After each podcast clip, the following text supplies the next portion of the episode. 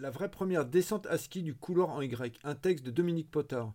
Lecture TV Montaigne. Refuge d'Argentière, janvier 1981.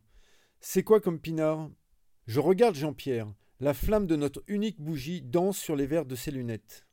Je vrai Chambertin, me répond-il en reposant sa gourde sur la table. Hormis le froid glacial, il n'y a que nous dans la cabane. C'est Jean-Pierre, mon aîné de 7 ans, qui m'a initié au ski extrême, au couloir en Y de l'aiguille d'Argentière, le premier d'une longue série. Jean-Pierre et moi formons une cordée idéale, jamais d'accord. Lui voit toujours le verre à moitié vide, moi le verre à moitié plein. À nous deux, ça fait un verre rempli à ras-bord. Si la NASA me contacte un jour et me demande de choisir un compagnon de cordée pour gravir les montagnes de la Lune, bon, d'accord, les probabilités sont minces, je choisirai Jean-Pierre sans hésiter. Avec lui, je suis sûr, même là-haut, de garder les pieds sur terre. Nous voici à nouveau réunis, Mansart Potard, les poulies d'or du ski extrême, toujours bien placés, jamais porteurs du maillot jaune. Quatrième au couloir couturier, troisième au couloir Gervasuti. Quoique là, au couloir Gervasuti, on pose réclamation. Le skieur Saudan, lors de la première, s'est fait assurer sur les 100 premiers mètres. Il est temps de rendre à César ce qui appartient à César, en l'occurrence à Anselme Beau, le premier à avoir dévalé ce couloir dans les règles de l'art. Si tu rates ton premier virage, c'est aussi ton dernier virage. Du coup, nous voilà sur la deuxième marche du podium. Ça s'arrose. Pendant qu'on y est sur le Gervasuti, ce jour-là, le Jean-Pierre, il m'en avait bouché un coin. Comme le temps qui s'était bouché pendant notre descente, une brume épaisse nous attend au pied du couloir. On n'y voit pas à trois mètres. Pour moi, il n'y a plus qu'une chose à faire, attendre que ça se lève. Pas pour Jean-Pierre. Soudain, je le vois disparaître dans les nues. Hé, mais tu vas où? Bah, je rentre à la maison. S'ensuit une descente surréaliste de la vallée blanche. Nous sommes un dimanche de février et de nombreux skieurs se sont fait surprendre par le brouillard. Nous le récupérons à un derrière nous alors qu'il s'apprête à bivouaquer. Jean-Pierre guide tout ce petit monde entre Crevasses et Sérac, aussi à son affaire que sous un soleil printanier. Quand nous arrivons sur la mer de glace, enfin sur les nuages, ils sont près d'une centaine. Tom de Savoie, jambon de Bayonne, miche de pain, Gevrey Chambertin, tout va bien.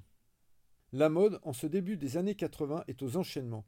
C'est moi qui ai eu l'idée. Enchaîner l'ascension de l'arête de Flèche Rousse à l'aiguille d'Argentière et redescendre à ski par le couloir en Y. Une première. Enfin, ça s'arrose. Une première qui peut en cacher une autre. Jean-Pierre esquisse un petit sourire. Si on prend les choses au pied de la lettre, dit-il en me resservant un grand godet, la première vraie descente à ski du couloir en Y reste à faire.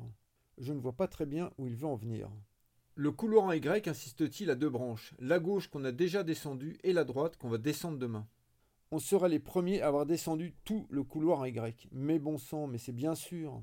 En tant qu'amoureux des belles lettres, je ne peux qu'être d'accord. Ceux qui se targuent d'avoir descendu le couloir Y sont des analphabètes. À l'Y intégrale, braille Jean-Pierre en levant son verre. À l'Y intégrale. Il ne fait plus froid du tout. Jean-Pierre dégoupille une fiole de génépi du génépi cueilli au grand paradis. Là-bas aussi nous avons sévi.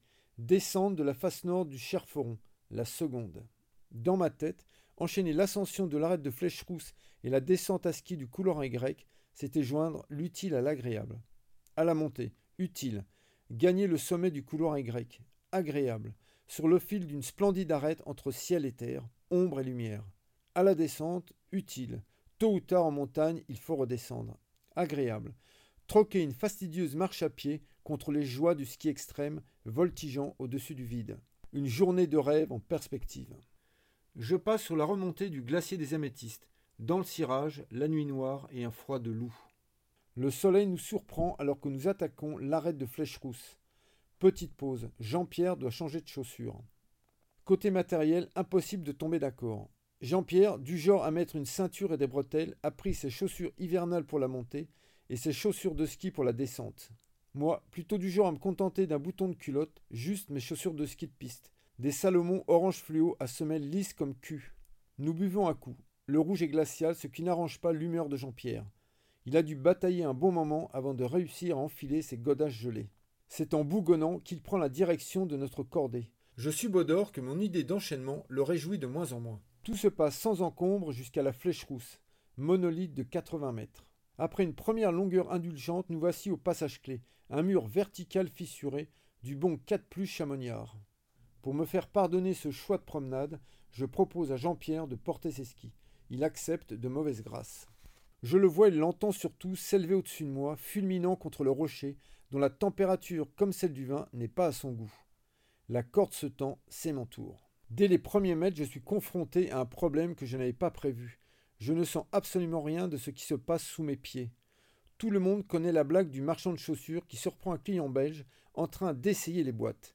Bah moi, je grimpe avec les boîtes. Pour arranger les choses, nos deux paires de skis que j'ai mis en travers de mon sac s'accrochent à tout ce qui dépasse, se coincent dans la fissure, s'arc-boutent furieusement dès que j'essaie d'y glisser un bras. Cette longueur est un enchantement. Le soleil va disparaître derrière l'aiguille verte lorsqu'après un petit rappel du sommet de Flèche Rousse, nous nous trouvons au départ du couloir en Y. Tandis que je plie la corde, Jean-Pierre échange ses chaussures de montagne contre celles de ski. Un conte de fées. Il grimace, martèle le sol du talon, jure comme un chartier. Putain, mais elles ont rétréci ces salopes. L'ogre du petit pousset s'est fait refourguer les pompes de Cendrillon. L'heure de la désalpe finit quand même par sonner. Jean-Pierre se redresse, rouge comme une citrouille, place ses pieds sur ses skis, se baisse pour enclencher ses fixations à câble, se redresse à nouveau, me jette un regard assassin. Toi et tes enchaînements. Je tente de rattraper le coup. On va se payer une belle descente. Belle descente, belle descente, grommelle-t-il entre ses dents. C'est vite dit. Je l'observe du coin de l'œil alors qu'il s'apprête à exécuter son premier virage. Clac, clac. Il a déchaussé des deux skis et bascule tête première. Par chance, le haut de cette branche du couloir en Y est peu pentu. Une modeste piste rouge. Jean-Pierre se relève, rechausse. Nouvel appel, nouvelle gamelle. Cette fois, il a tricoté des spatules. Je n'ose lui demander si ça va tandis qu'il tourne ses skis dans l'autre sens. Il a raison. Des fois, il suffit de changer de côté. Pas toujours. Vlan, le revoilà vautré dans la neige. Fini la rigolade. Après nous être glissés entre des rochers, un couloir béant s'ouvre sous nos pieds. Quelques plaques luisantes n'échappent pas à l'observation de Jean-Pierre. Avec tes conneries de monter n'importe où, lâche-t-il, regarde-moi ça, c'est tout en glace. T'exagères, juste quelques plaquettes. C'est vrai que dans la tradition du ski extrême, il est d'usage de remonter la pente qu'on envisage de descendre, histoire d'éviter les mauvaises surprises. Jean-Pierre, tout en maugréant, descend quelques mètres en dérapage, tâte la pente du bâton. Il a usé tous ses jokers. Je n'ose regarder cette première estocade dans le vif du sujet, préférant suivre le vol d'un chocard. Nom de bleu Bon, déjà il parle. Je risque un œil. Non seulement il parle, mais il est encore debout. Bravo Jean-Pierre, t'as fait le plus dur. Le regard qu'il me décoche en dit long sur ce qu'il pense de ma vision des choses. En silence, nous enchaînons les courbes dans une neige cartonnée très désagréable. Neige qui cède bientôt la place à une plaque de glace d'une bonne dizaine de mètres de long et qui barre tout le couloir. Sors la corde, ordonne le chef d'expédition. Je pose mon sac, fouine dedans, tombe sur ma gourde que je tends à Jean-Pierre. Il grogne mais s'envoie quand même une gorgée de vin. Toujours aussi froid ton pinard. J'aurais dû prendre une côte rôtie. Jean-Pierre aime bien les mauvais jeux de mots, mais là ma blague tombe à plat si je puis dire, vu l'endroit où nous sommes. Je range ma gourde. Tu sais, Jean-Pierre, on pourrait passer chousse et s'arrêter en dérapage après. Hein Oui, comme ça. Dans ces cas-là, faut pas traîner. Zip Bruit de ski qui fuse sur la glace. Pshh Bruit de ski qui dérape dans la neige. Je m'arrête un peu à l'arrache. Nom de Dieu, bras Jean-Pierre, et la corde Quelle corde? Tu l'as dans ton sac, imbécile, je fais comment, moi? Vas-y, tout chousse Imagine que t'es en bas de la piste des marmotons. Je t'en foutrais des pistes des marmotons. Zip, pchit, il s'arrête fulminant. Je tente de détendre l'ambiance en imitant Balasco dans les bronzés fonds du ski. La neige, elle est trop dure. Accueil très moyen. Nouveau virage en silence et nouvelle section glacée, nettement plus longue. Bon, ce coup-ci, on fait un rappel, sort la corde. Le ton est péremptoire. Je fouille dans mon sac, ressors la gourde, puis, après avoir généreusement participé aux libations, engage la négociation. Regarde, elle est à peine plus longue que l'autre, cette plaque. Hein, elle fait le double. T'exagères, tiens, la preuve. Zip, shit. Je me bloque d'un coup, un peu sonné. Nom de bleu de nom de bleu. Quoi? Comment ça, quoi? La corde, bordel, c'est toujours toi qui l'as. Je t'assure, elle est juste un chouïa plus longue, cette plaque. De rage, Jean-Pierre s'envoie une grande rasade de rouge. Dégage, m'ordonne-t-il d'un geste explicite. Je quitte en marche arrière l'air d'arriver. Zip, shit Jean-Pierre me passe devant un Mac 2. Je ne savais pas qu'on pouvait aller aussi vite en dérapage et s'immobilise enfin 50 mètres plus bas. Je le rejoins en deux virages, le félicite. Alensa, t'aurais eu 20 sur 20 en dérapage frein. Il me regarde sévèrement. Et toi, t'aurais eu 0 sur 20 en choix de terrain. Après ces petits extras, la suite de la descente est d'une plate monotonie.